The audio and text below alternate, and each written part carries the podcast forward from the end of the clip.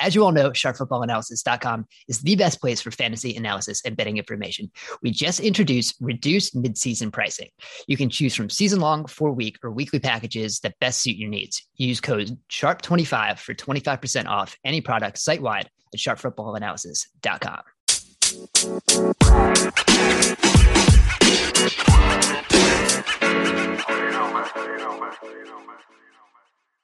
Hello, welcome to the Sharp Angles podcast. I am Dan Pizzuta, joined here by Rich Hribar.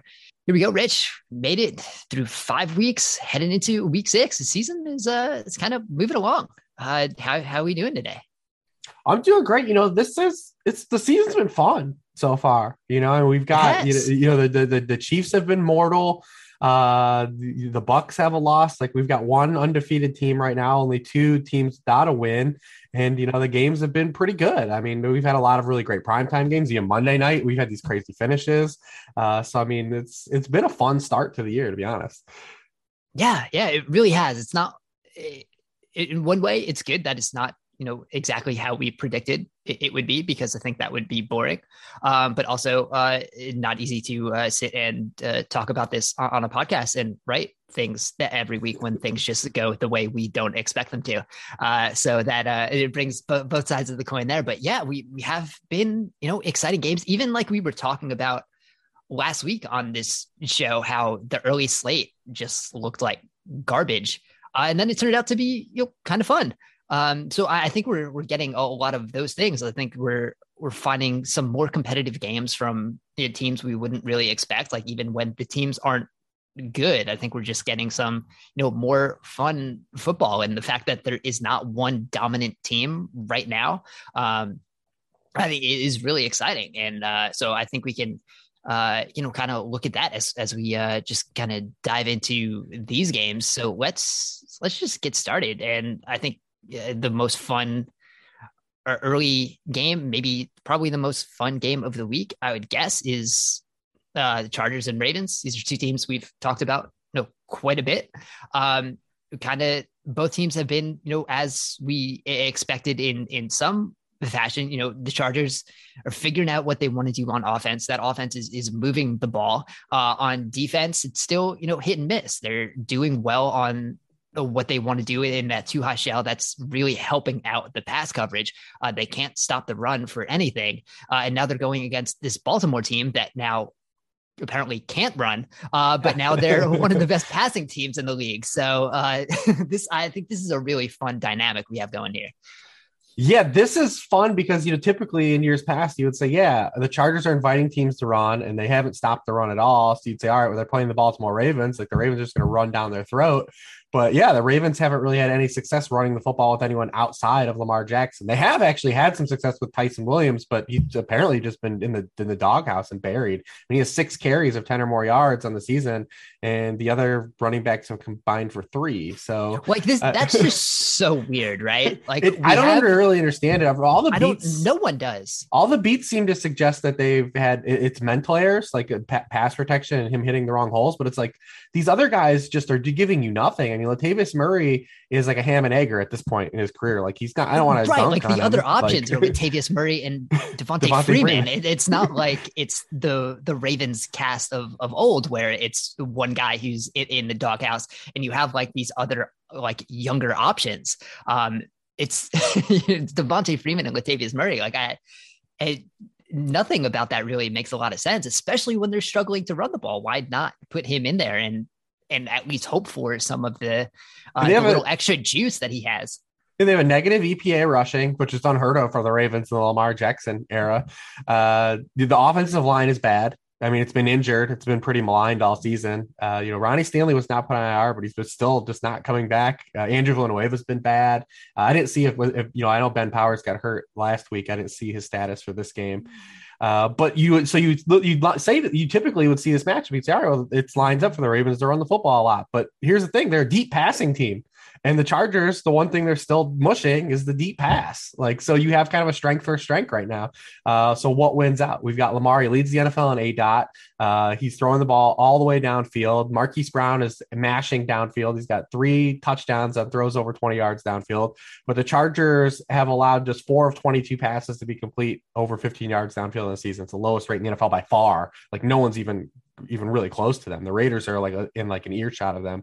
But even last week, I mean, the, the Browns kind of just bled them with tight end play and, you know, ca- catch and run stuff. Uh, so, I mean, that really hasn't been the Ravens' MO in the passing game this year uh, to start the year. So we do have a strength for strength. We also have the Ravens have towed the line a lot. So the season has been awesome for them. Lamar's been awesome, especially what he's overcome with how many players Ravens have had on IR, the offensive line injuries, what he's been asked to do. Uh, but they've gone through stretches of basically every game not looking good. You know, they, they they're they're right. down they're down big on Monday night. They're they're playing toe to toe with the Lions. They were down. They had to come back uh, on the Chiefs, and then they blow a lead against the the Raiders in Week One.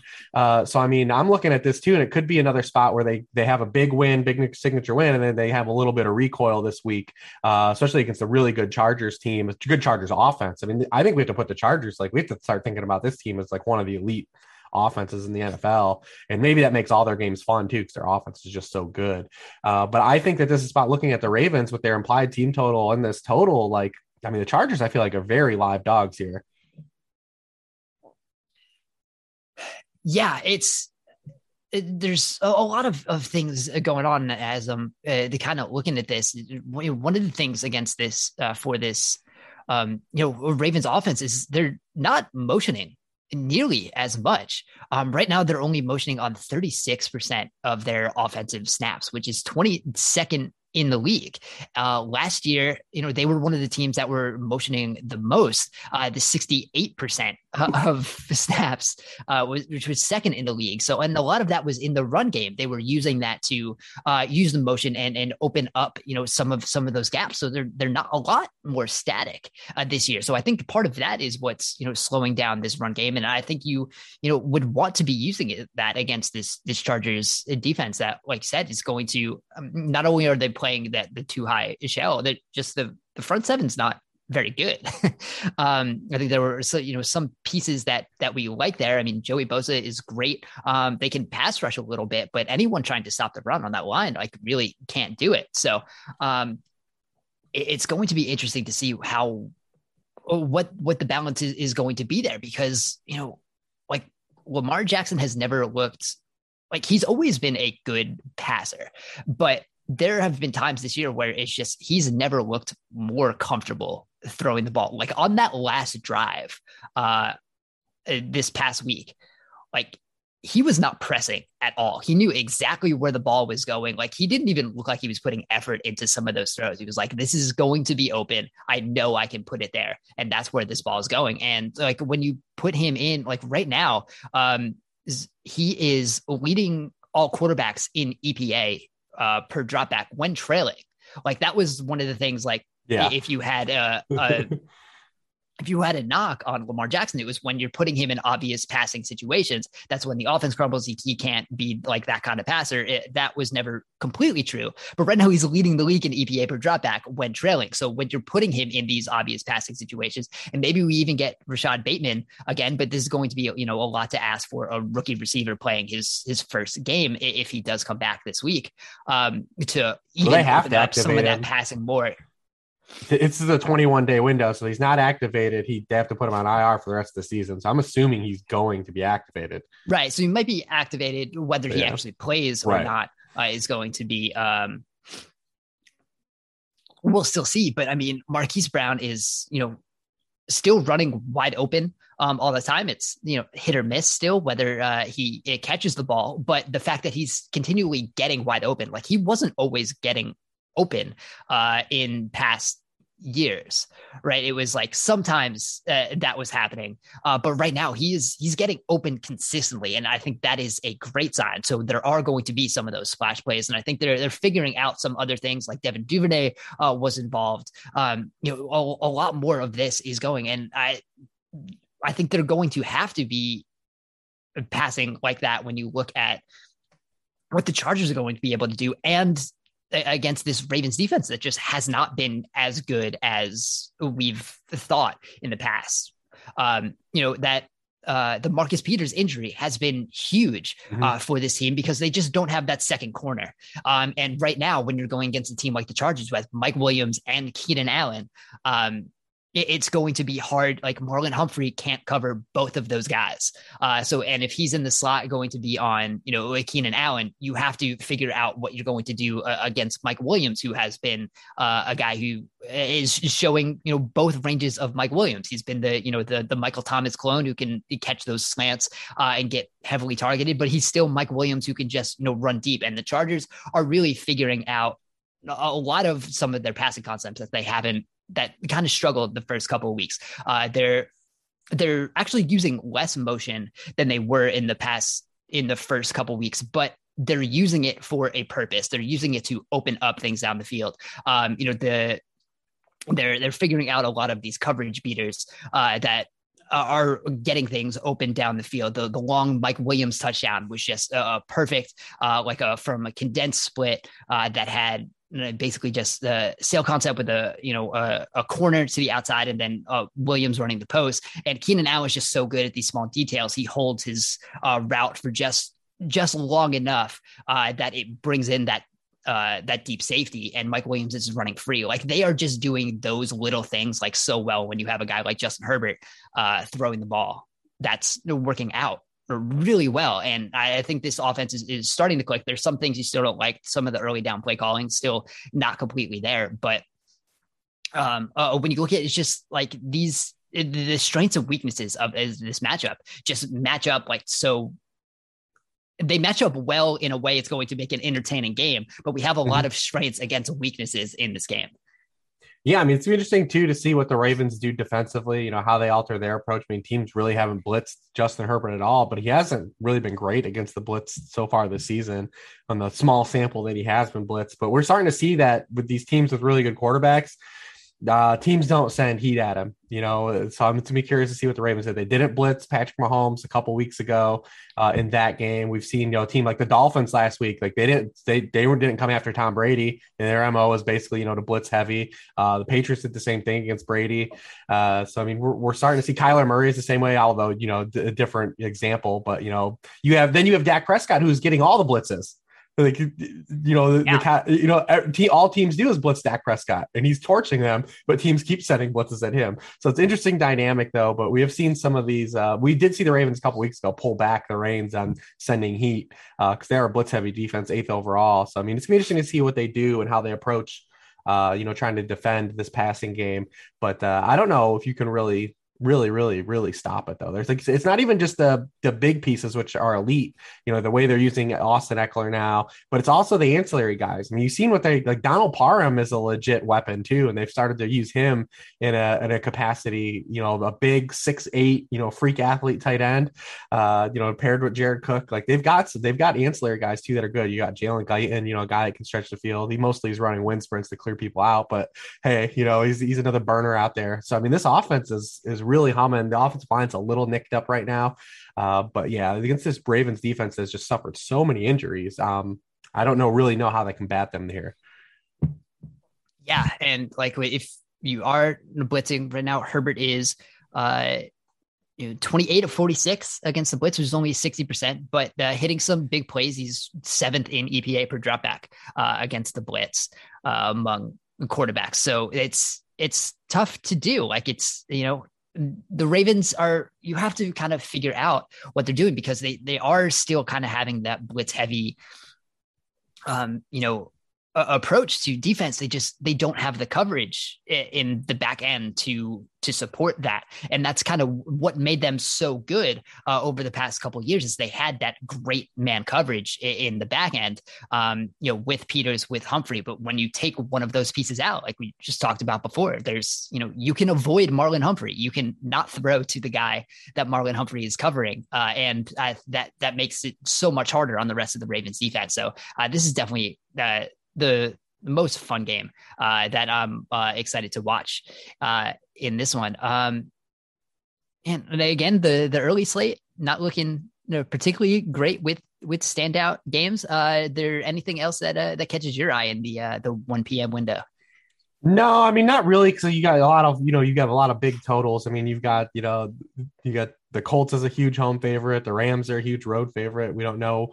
You know, it sounds like Daniel Jones will play, but I mean they've got so much you know they're, they're so battered the Giants right now. Uh, we've got KC at Washington with this a huge total because nobody can stop anybody on either team. It's the two worst defenses in the NFL right now through five weeks, and the Chiefs are probably out for a little bit of blood. I mean, you know, I definitely don't have any panic on the Chiefs. Do you? Like, I really don't. Uh, maybe the big picture with the defense, but they lost to three really good teams. I don't think that they're going to really have a hiccup against the Washington.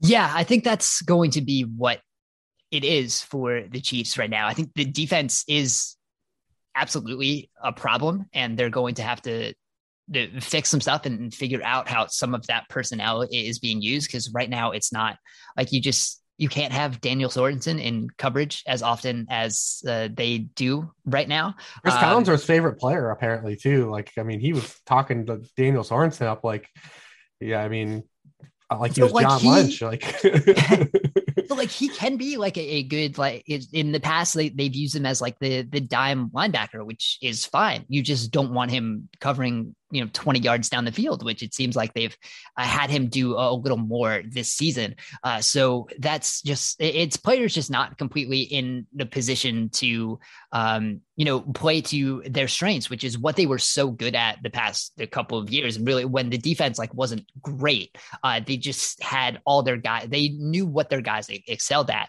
And now you just have you know some of even those pieces that were playing well uh, in the past, you know, the uh, L'Jarius Sneed and you know uh, Charvarius Wards, they're they're not holding up as well in coverage. Uh, so that is that is hurting a, a little bit you know, you had, uh, you know, Chris Jones was out last week, but he's also been playing more on the edge instead of, you know, inside. And I think that's hurt them a little bit because I think that makes them weaker on the edge and inside when he's doing that. Like you have one of the most dominant uh, defensive tackles uh, in the league, and now you're not having him as a defensive tackle. Uh, and I think that that makes things a, little worse there. So, um, you know, it's just, it, it is tough because they just like, they can't stop anything. And I think that that's making it hard for the offense, which is still, you know, first in DVOA, it's still first in yards per uh, drive, still first in, in points per drive. And there's significant gaps between them and uh, the teams at number two. Um, so this offense is still doing well for as much as, you know, we've talked about how teams are playing in that, you know, the two high structure that they've been doing for the past, you know, year and a half now. Um, and taking away the big plays. And, and that has been the case. You know, Kansas City really hasn't had those explosive pass plays, but they've been taking what the defense has been giving them. And that's fine. That's worked out well. Um, but there's a point where they can't be as patient because the defense is now giving up so many big plays on the other side. Like that wasn't the problem last year. The defense was good enough where they were able to the offense could could slow play it because they the defense wasn't getting gashed. But now that the defense is getting gashed and the Chiefs find themselves in some of these you know closer games uh, where they have to push the ball down the field a little bit, I think that's where they're getting themselves or might be getting themselves into trouble if this is how uh, everything is going to continue. Because then you have to you know start forcing some things and you have to force some things against those two high coverages, and then you know that's that's where trouble um, might come a little bit. But again, uh, I'm not completely worried about that against Washington, who uh, can't they can't cover anyone. Uh, it's they they have coverage bust, miscommunications. Um, you know, they they were one of the teams that were playing the most quarters last year, and they they can't really figure out how those responsibilities work this year. Apparently, like just everyone in that secondary forgot how uh, to you know communicate and pass off routes. Um, so I'm not totally sure. Uh, this week is going to be what uh, uh, what is going to show us whether you know Kansas City is in trouble for the rest of the season. Yeah, I mean, they, listen, Kansas City was pacing to have one of the all-time elite offenses, you know, through four weeks of the NFL season, and have you know that the offense wasn't the problem to to date. It was a semi-problem on Sunday night uh, wasn't the biggest problem. But I mean, this I expect them to come right back and, and score. I think they probably score 40 plus points this week. And, you know, hey, that, that we'll be back on track. It's when they face these elite teams now is when they got to get the, they got to start to figure out some of this stuff. And even for the Chiefs offense, as long as they're not turning the ball over, you know, three or four times a game, like that's that's really what has gotten them in trouble. It's been some of those you know turnovers. They're they're still moving the ball fine, and they're not um, bad turnovers typically. I mean, he threw the terrible interception. Mahomes threw a bad interception against the Ravens, but last week, I mean, you have a fumble kickoff return, you have a tip right, pass just that Tyreek. Yeah, Tyreek yeah. drops pass. You have a great play by Rousseau on the the the the tip pass, and, and he intercepts himself. The week before, you know, well against the Chargers, they have a tip pass interception. Uh, yeah, it's it's in a little bit random the the turnovers. They haven't really been all kind of self induced. They've been more self induced than you know, kind of teams taking it away. But uh, yeah, I, don't expect them to just lead the league in turnovers though, like they are right now, and turnovers per drive uh, which is what they're they do lead the league in hit for right now.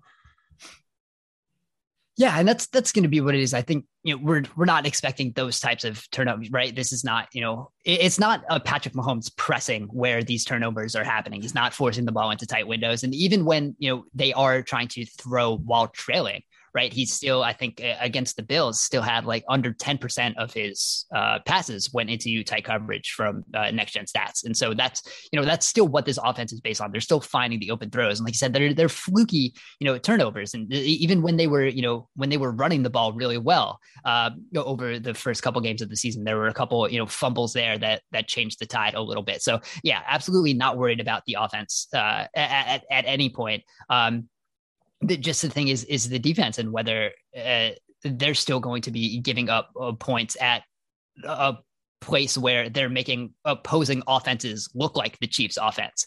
Uh, and that's that's going to be hard for the Chiefs offense to uh, you know play catch up when the, just every opposing team it, it, turns into the Chiefs offense against the Chiefs defense and that that's that's what's going to be tough. So that that's what needs to turn around. But again, not completely worried about that against Washington. Um, I just want to quickly hit on. No, we don't have to stay on this longer, but the Sam Darnold uh, turning into Sam Darnold uh, again. Um, he does a rush for two touchdowns a game. Uh, no, no, no. That that was not a sustainable way of uh, of having production. Um, so I tweeted this out um, the other day. Sam Darnold is first in uh, EPA per dropback on throws that go one to 10 yards past the line of scrimmage. Uh, on throws that go 11 to 19 yards past the line of scrimmage, he's 25th in EPA per dropback. On throws that are 20 or more yards down the field, he is 24th uh, in EPA per dropback. So uh, we're we're kind of we're we're seeing where the limits of of Sam Darnold are, uh, and when the um, you know, the, the defense is still playing great, but when that offense uh, cannot consistently move the ball because uh, now I think we've seen Darnold get hit a little more. Um, so even when it's not, you know, the offensive line's fault, which, you know, that offensive line is very bad. Um, he's starting to feel pressure a little bit. He's pressing a, a, little more and he just, he can't connect with Robby Anderson. Um, even when uh, he's open. So I think we're just starting to see some of the cracks in how much you can scheme open uh, or scheme up a, quarterback who uh, does not completely have uh, uh, the skills to elevate an offense. And when you have to do so much work to uh, bring that type of player um, up to the level of what the other pieces on the offense could be, especially you know those those wide receivers. Like we we saw what the that wide receiver group could do last year, and that was just with you know Teddy Bridgewater. Um, so uh, it's and but one of those other things, it's like when you're looking at how apparently good he can be on some of those short passes, like but you're still sending Robby Anderson uh, down. Like he's he's the wind sprint guy in that offense now. Uh, but we saw him last year. Uh, could be the the the short area a guy who can can take some of those you know uh, short passes and, and run. They never replaced anything from last year. Yeah, the, you had Curtis Samuel and Robby Anderson occupying in that area of the field. You got a little bit of DJ Moore this year. They haven't replaced anything. You know, it is it's just all DJ Moore right now because, like you said, Darnold can't complete a pass to anyone not named DJ Moore. it's you know, yeah, it's interesting because like well, they'll get McCaffrey back, pro- probably, maybe that sounds like I think the the last the last we heard was uh, he was 50-50 to play. Um, yeah, we're recording this on Thursday, so uh, if there's an update between now and uh, and when this podcast airs, um, you know that's that's why. Um, but yeah, it's it's really interesting because there there are so many things that I think like they are doing well process wise, and you know I think we saw that the, the first couple games, but now when you when you have Darnold who needs to press a little more, um, you have him having to uh, drop back, and I think he's just uh, making a, a, lot of his progressions just uh, too quickly and either something is there and he's forcing something else. Uh, i think we're just uh, starting to see some of the flaws uh, that are that are popping up there. And then i think you have some other you know game situations where you know in his first year and even in college because I, I, watched this a little bit watching him at, at temple matt rhule is a usually a, a, fairly good game manager, uh, and that just hasn't been the case over the past couple weeks. He's made some pretty bad fourth down decisions, some well, some late game um, you know calls that just have not been as good as as they should be, especially when you're trying to you know, cover up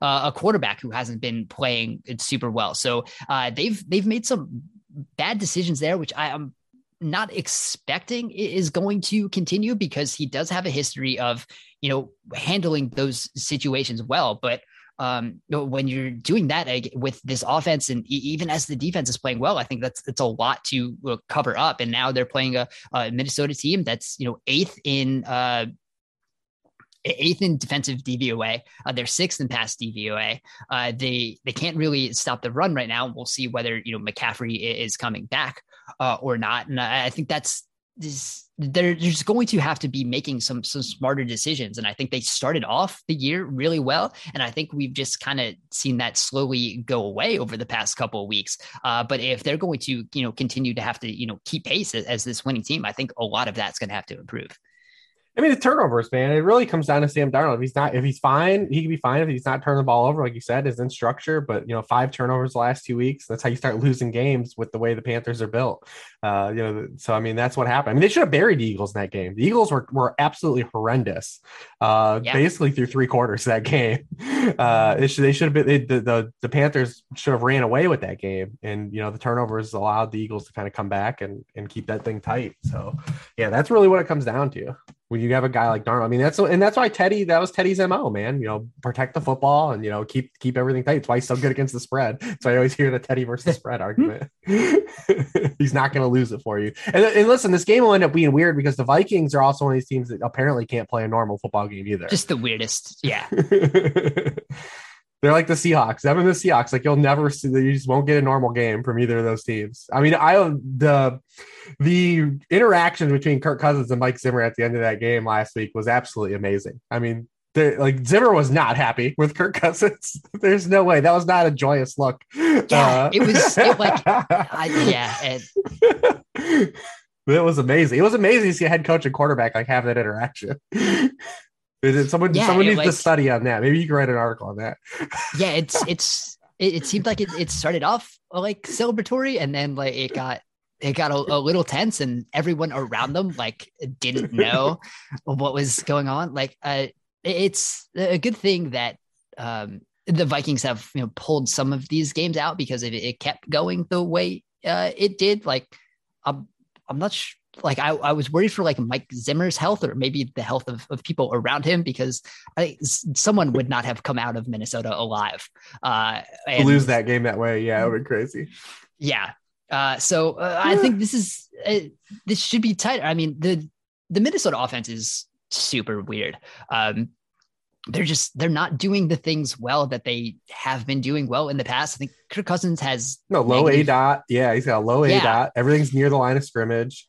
Uh, I believe he has negative EPA on play action this year, which um, is just not a, a Kirk Cousins thing.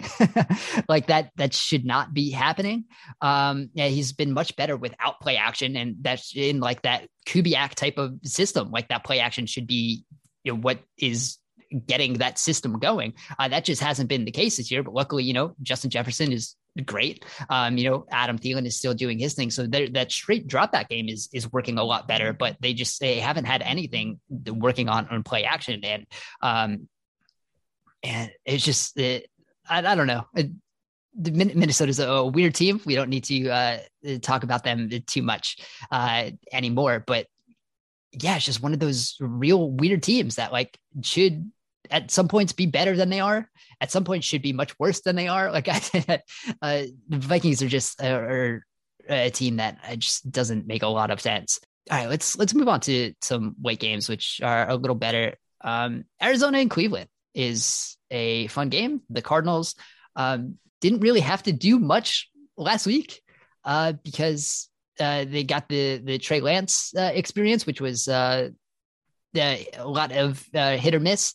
Um, so uh, the Cardinals still undefeated, but not like one of those dominant. Like it wasn't one of the crazy Kyler games. It wasn't really a crazy, you know, defensive uh, performance that we've we've seen a, a little bit from them. And then you know you look on the other side of the ball with with Cleveland, like they they were doing well. Like they they hung with the Chargers. Like they were they were up. You know this this defense is still playing really well. The the offense is still you know figuring out what they want to do. Like there were some throws there, they're still able to run the ball. And I think that's, you know, again, going to be what they want to do against this Arizona team that, you know, hasn't been able to stop the run as well as they have been stopping the pass. So I think this is going to be another, you know, heavy, uh, you know, run heavy play action type game. And, and we'll see whether, um, you know they can structure enough for Baker Mayfield to uh, make the plays off of you know some of those boots and, and the play actions in order to uh, sustain it because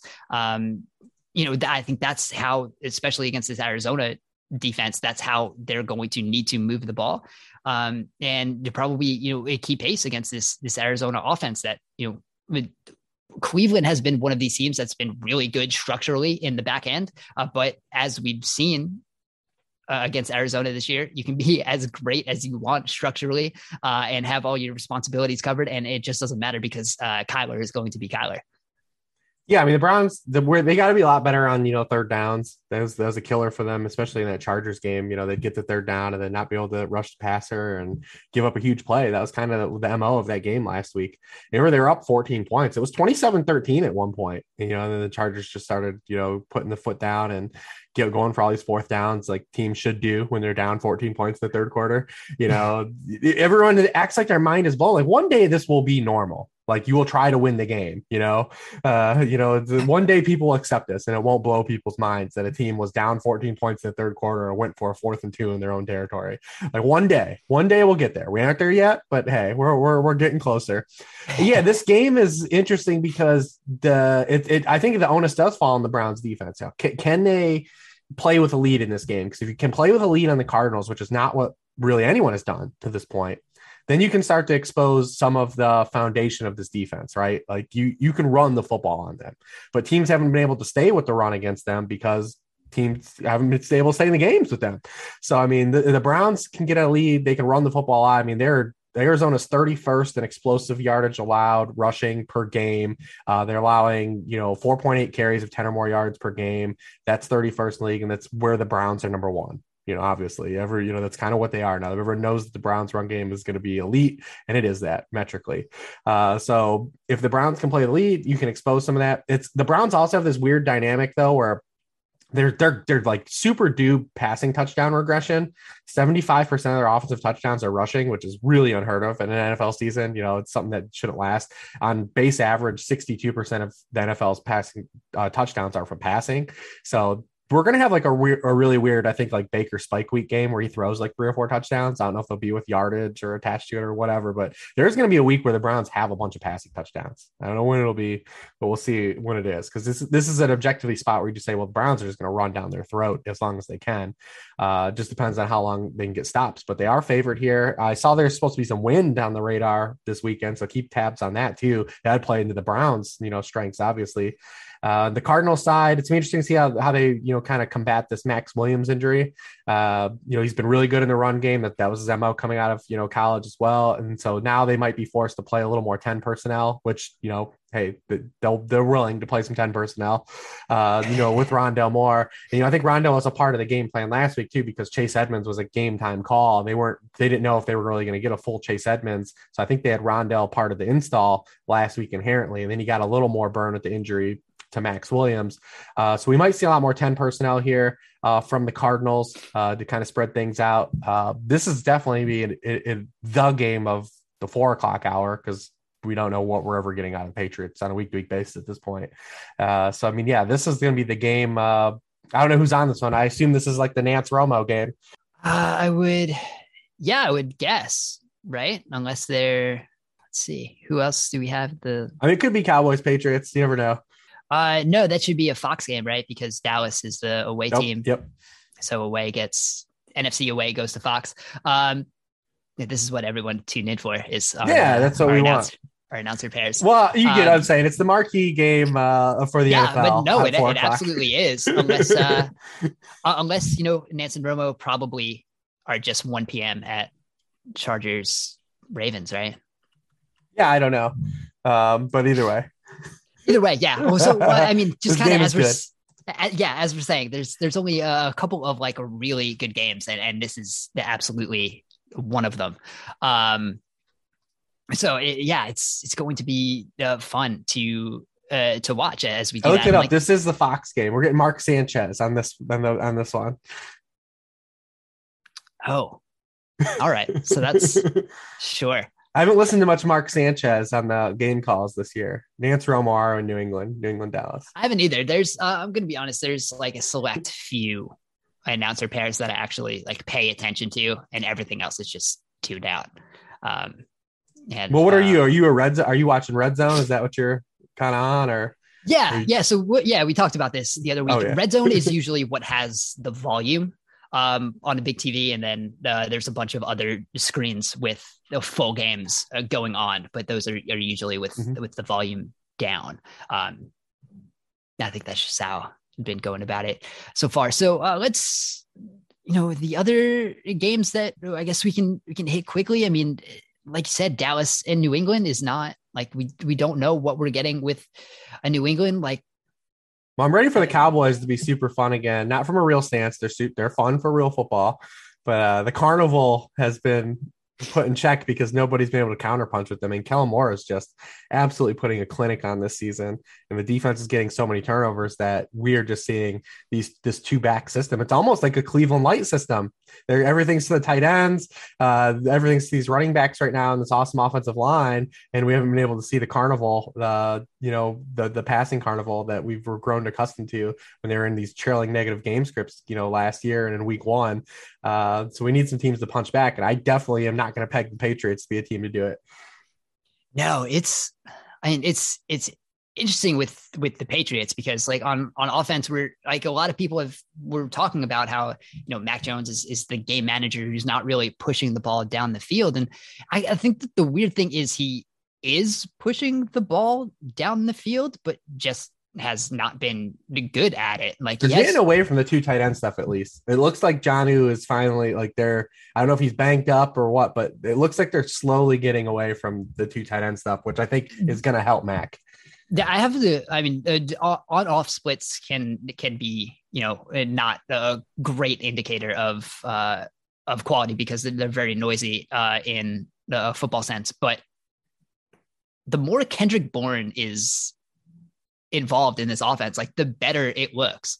Like when he is on the field as that third receiver, like I, it is it has helped out that offense a lot, and I think it does. You know, it's spread out a little more. Um, it, it does help. I think give that you know short intermediate guy like in in the middle of the field that has helped Mac Jones. But like as I was saying, he's you know Jones has 21 attempts over um of 20 or more yards past the line of scrimmage and that is you know it's around the middle of the league um but he just he's only completed four of them. So that's kind of been the problem. And that's kind of what we've you know said about they just they don't have those explosive pass plays in them. And it's really hard to consistently generate offense you know no matter how many passes you're completing in the in the quick game uh, which they've kind of built around. It's hard to sustain an offense uh, when you uh, just can't either hit those deep throws or you're just you're not getting those explosive pass plays. And right now, Mac Jones is a negative 0.37 EPA uh, per attempt on passes that travel 20 or more yards past the line of scrimmage. Uh, that is uh, the worst in the league. The next worst is Matt Ryan at negative 0.13. Like that is that is a huge a gap. So uh, like that's just they they can't when you can't just have that type of play in your arsenal. It's just so hard to have any offense that's going to sustain uh, at any point. Now you're going against this Dallas defense that because the offense is playing so well, I, it, this ties uh, into everything. Like this offense, this defense can be more aggressive, right? Like you you don't have to play back and, and play these zones that Dallas was kind of playing before when um, you know, you had to stop the opposing offense. Now, when you have a big lead, right, because this offense is putting up points, Dallas can be more aggressive on defense. So they're they're sending some more pass rushers. Like Trevon Diggs can can jump routes. Like he's still getting burned a little bit, and maybe he hasn't as much the past couple weeks, but he was in the beginning of the year, even when he was, you know, still getting those interceptions. He was, you know, getting burned on some of these uh, aggressive um, routes he was trying to jump. Um, you know, but when you can play aggressive like that, he is jumping routes. He is still uh, picking these balls off. And I think we're, we're going to see that. And against a guy like Mac Jones, if you're not worried about getting beat deep at all, then you can sit on, on those routes. Like it's kind of like, it's not, you know, don't want to compare him to Ben Roethlisberger, but it's kind of how defenses were starting to go against the Steelers last year, uh, right? When they, they didn't care about the deep ball. They weren't worried about getting beat on the deep ball because it just wasn't part of the offense. So they sat on the short and intermediate routes. Uh, so everything was getting tipped. There were balls getting dropped because it, it, was just congested in traffic all the time. And that's kind of what this Patriots offense is, is turning into. Um, and I think they, they really need to work on the, getting some of those, you know, stretch plays and being able to push the ball down the field or there's going to be more trouble trouble uh, in in sustaining offenses, especially against a team like Dallas, who can just like they'll they'll sit on stuff uh, all day. Yeah, I mean the, the Trevon Diggs stuff is fascinating because you know a lot of people think about like interceptions as being like a lockdown corner, but typically it is those guys that are hyper aggressive, right? They'll give up chunk plays. You know, think like Xavier Howard or Marcus Peters, but they make game turning plays defensively because of their aggression. But people think of it being like as a as the guy is just like Darrelle Revis. You know, those guys don't get a lot of interceptions because nobody's throwing at them. Uh, so I mean, right. yeah, you know th- th- that dynamic is pretty interesting. Cause, you know, obviously he's like now what he's gone like six to one for defensive rookie or defensive player of the year.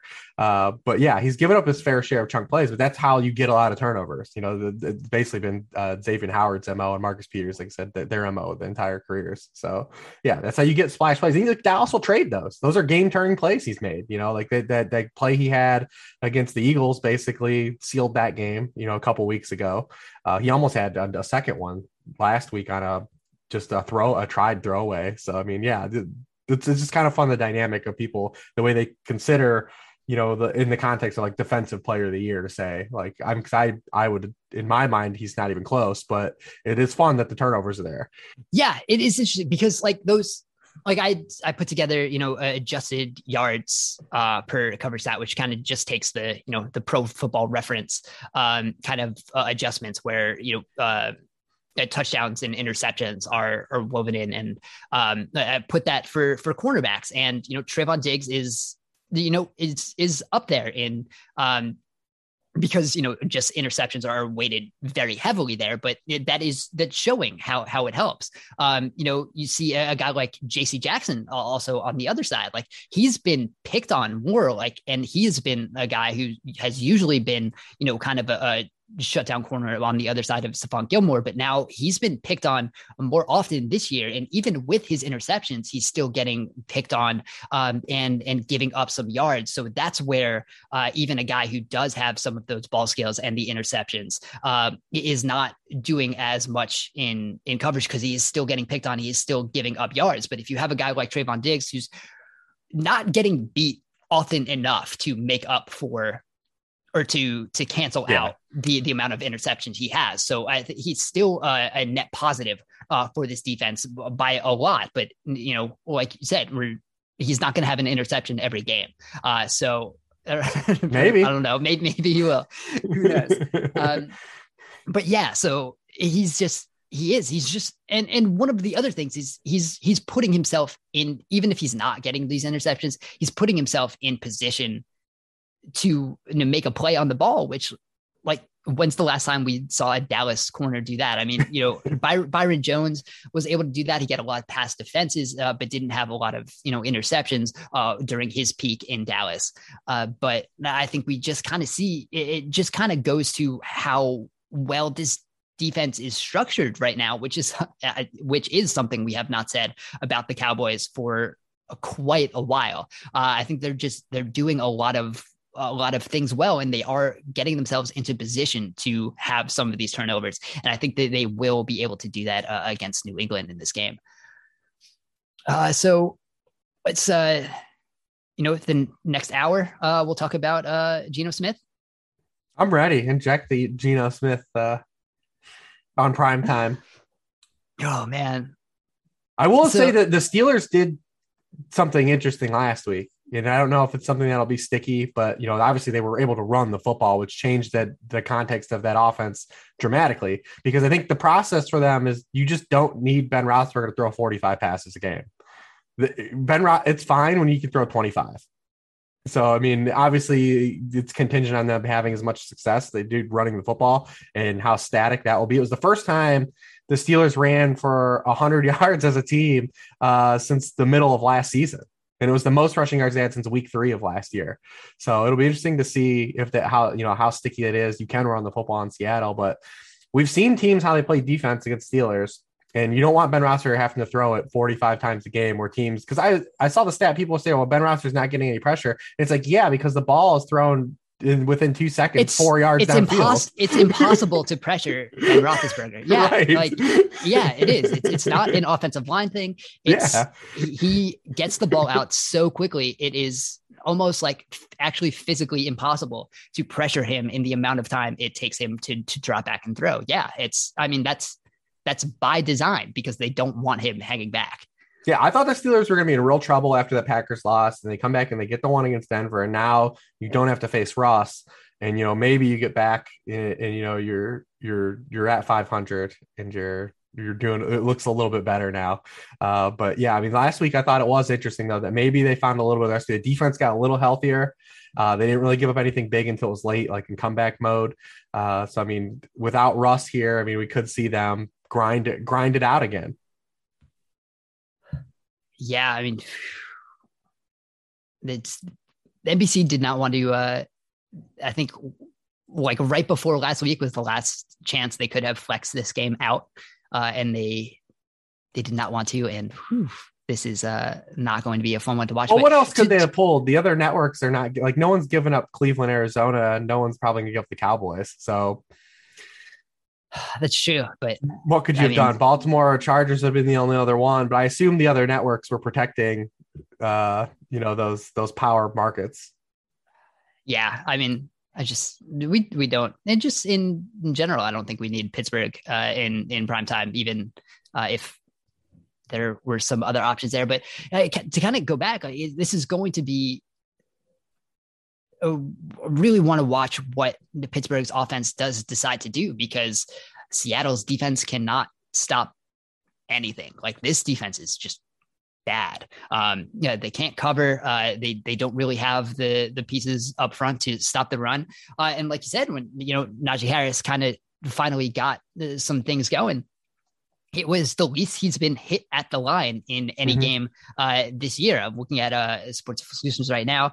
Um, he was only hit. I'm still saying only, but 26.1% of his carries uh, just, was hit, was hit at the line, but that was his lowest. Um, you know, previously the lowest was 28.6 against um, the Bengals in week three, but know, 33% against the Packers in week four, 68.8% against the Bills in week one, and 70% against the Raiders in week two. Like this has been how that run game has been going. Uh, and also interesting, like the SIS charts, whether uh, they used the design gap or not in the run game. And this was also easily the least Najee Harris used his design gap, just 56.5%. So I think he was trying to create a little bit more on his own. And I think he was kind of able to do that. He had to run away from some guys uh, uh, against the Broncos. Uh, so I think that's probably what they are going to rely on uh, again in this game because you know Seattle just hasn't been able to do anything. But also, um, you know, uh, they they'll probably again, you know, quick game to death. And I'm not totally sure if Seattle has the type of guys uh, in coverage who are going to be able to, um, you know, jump some of those routes like we've you know talked about and seen some other teams do when they're playing the Steelers. Uh, Seattle's just a team that that can't really figure out what they're doing. They're they're trying to do more than just the you know the the cover three uh, type stuff they've done for the past couple years. They're you know want Jamal Adams to be uh, a deep safety, which like he was so good like in the box playing that type of like uh, you know nickel dime linebacker uh, type role uh, last year when he was you know blitzing heavily. Uh, he was around the line. He could he could have those you know tackles for loss when he was playing downhill.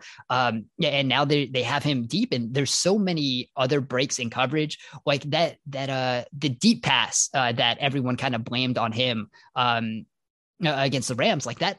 That really wasn't his fault. Like that was the blown coverage on the outside. Um, and it, it, was a weird play where he didn't play the ball particularly well, but also like it wasn't a place where you would expect the ball to be on that uh, on that play anyway, because it was a little underthrown, um, and the receiver had to kind of stop and come back for it. But like it, it's making him part other parts of the defense are also making him look worse because he can't play to his strengths either. And they're not really putting anyone in position to play to their strengths. So um, just the all around this game just might be a mess. It's yeah. it's really it's really a you know a who blinks first uh, type of thing because uh, who can take advantage of, of the other mistake? Because right now you know uh, Pittsburgh is um, Pittsburgh's only 19th in defensive DVOA. They're 24th against the pass, and they've been able to stop the run. They're sixth against the run. So I, I, don't know if you know Seattle is going to try to you know pound the ball. They they probably do want to do that, right? Because there's no Russell Wilson. They're there. I mean, even with Russell Wilson, they want to try to run the ball. Um, but I think that would be a mistake. But also, you know, you probably don't want Geno Smith dropping back you know 30 times. So it's just a, a crazy uh, dynamic here between you know uh, teams that uh, are not doing uh, particularly well where you would expect them to. But I don't think the other team on the other side of the ball, in either case, uh, really has uh, the ability to to take advantage. So this might be a, a bit of a, a, bit of a slog here on uh, on Sunday night. Ending ending on a high note here um, is what we want to do, unless you know, it does. I mean, Buffalo, Buffalo, Tennessee have any chance of, of being close? Because this like Tennessee for being, you know, the AFC South winner right now, just uh, not playing inspiring football. No, I mean it's hard. I mean they've had, you know, obviously the, the, injuries to both wide receivers have put them in a bind. You know, when you're throwing passes to Jeremy McNichols and Chester Rogers and Nick Westbrook it's, it's it's not the greatest life to live on offense. And you know, this is a game where they probably will, for the first time, won't be able to lean on the big dog. Uh, but we also seen when they were losing by double digit points in Seattle in week two, like they're still going to give them the football. So we'll probably see a lot of a lot of the big dog regardless. They did. I mean, listen, Tennessee boat raced them last year, didn't they? Or was it the other way around? No, Tennessee whooped them. Yeah. It was yeah, a weird. It was like a. It was. It wasn't a Monday or Tuesday game. It was one of those yeah, other games. And the, there was a COVID. So. I have. There was a COVID. Have, it was a COVID week for the Bills. I think. Um, so maybe a little retribution, but the Bills are firing. You know, that's what they're doing. And we talked about it. it was the you we you wrote about the Bills defense and you know kind of how structured is you know this was the that was the test. They had played all they played three backup quarterbacks before Sunday night. So and they passed they passed the test. They did everything that we were looking for them to do. So I mean now it's just kind of gung ho and they might even be the the favorite in the AFC although it's literally you know all those teams are so good. I can't wait for the AFC playoffs. Uh you know, all those teams are so good. Uh, but I mean, yeah, listen, the Buffalo is just they've led now for double digit points on over 50% of their snaps on the season so far. The next closest team is the Cardinals at 34%. Like they are cruising. If it wasn't for a block punt in the Steelers game, they might be undefeated. So I mean, I don't I don't know how the Titans magically resurrect their offense to be able to combat the Bills being able to score on their defense because this Tennessee defense is another one that is just horrendous. Uh, outside of Harold Landry, who's playing well, uh, no one else is playing well on this defense. Yeah, and I think that's kind of something we we saw that could be the case. You know, in the offseason we were looking at this, like for Tennessee to have been good, like so many things had to go right on this defense. Like this guy had to have their best season. This guy had to have their best season. This guy had to step up, and it's just like yeah, that that hasn't been the case um, so far. And you know, uh, Tannehill just has not been uh, as as good as he was the past couple years. Uh, negative EPA on on deep passes hasn't been able to really hit those. And you know, like you said, the the injury is hurt at wide receiver, but kind of when you trade for Julio Jones, it's kind of have to have that baked in, right? Yeah, I mean Because they're living like, the Julio Jones experience right, Right, now, uh, yeah, for I mean, sure. I will say, yeah, I, I was part of thought it. I've thought, and it's not, you know, the metrics aren't really going to support it because of the, you know, their their objective. I actually think Tannehill's played all right. Like, he's played pretty solid, consider all things considered that have gone on, and he's getting killed. And like he's they're what they're last in the NFL in sack, uh, you know, in, in sack slot and sack rate, uh, sack differential. So I mean, like he's getting killed. They've got no wide receivers, and they're just handing off. I feel like for the situation he's put in, he hasn't played bad, but yeah, obviously it's just a situation. They have to be flawless. Like they're going to be yeah, I, I flawless in think this game. I think that's that's that's what it is. Not necessarily that he's you know hasn't played well, but just how perfect everything has to be in order for a situation like that to work. And over the past two years, like they were able to they figure that out. Yeah. They, Yeah. we were counting. They were. We said we always joked they were the Aaron Paul meme. Like this doesn't make sense. Like how hyper efficient this offense is, and they're finally having some to live through that, and it's showing some of the the cracks in the foundation. Right. Yeah. And even even in, in the run game, I think Derrick Henry had what 130 yards on the ground. But if you look at, you know, in next gen stats, he had uh negative rushing yards over expectation. So even like that, when there were, you know, uh, a high raw He's only popped like the one yards. long one against Yep. Seattle. Like we haven't seen the the the 70 yard big dog runs uh outside of that Seattle game. Like he's been he's been stacking touches. He's the most touches through five games in NFL history. Yeah, yeah, that's the other thing. Like you're we're It's a throwback offense, and we were in the mid 80s. yeah, and it, that's that's another thing. I, wrote about this in in first and ten. He's pacing like, for like 510 touches or something. It's like unreal. so I, yeah, one he's like pacing for that many touches. I think he has like fifty something more touches or carries than like the number two player, and there are only like. 35 players in the league right now who have like 50 touches or 50 carries. Like it's it's it's an insane workload. And you know maybe they can sustain that where like he is just a guy who is going to be able to carry that load. But i just think we've seen historically like you can't do that. So it's uh yeah, and the, the passing offense is going to need to be better in order to not have to rely on that. And if you know if Derrick Henry ever breaks down like this, I don't I don't know what they're going to do because they can't sustain a, a, a drop back passing game um, the way they're playing right now. And uh, even when there are some uh, you know the, the run game isn't popping at least they they do have that to fall back on uh, when they do need to have it but yeah it's just like they're it, it just feels like uh, the, the entire tennessee um you know organization and plan right now is just kind of like held together with like you know like strings and duct tape at the moment and like any one of those just moves and, and this could be a disaster but also uh, again they're playing in the afc south so yeah, you know, that's the it's, NFC it's not East uh, this year for sure. yeah that's yeah, the division. So I, I don't know. They're still they're still probably the favorites. It's probably not going to turn out well against the Bills, but you know, when you're kind of looking forward to you know what they're going to be for the rest of the season, like what else in the AFC South is going to be able to you know hang? And it's nothing right now. Like that that entire division is it's a disaster uh, unless you know Monday night Carson Wentz uh, continues, but I don't think we need to bet on that either.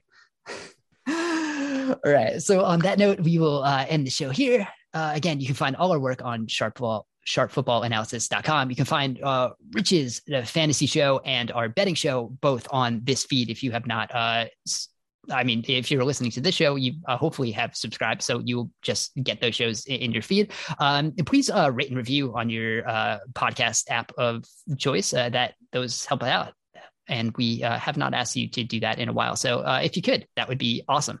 Um, so uh, thank you guys for listening. You can find uh, Rich on Twitter at Lord Reebs. You can find me on Twitter at Dan Pizzuta. Thank you guys for listening, and we will talk to you again soon. You know, man. You know, man. You know, man.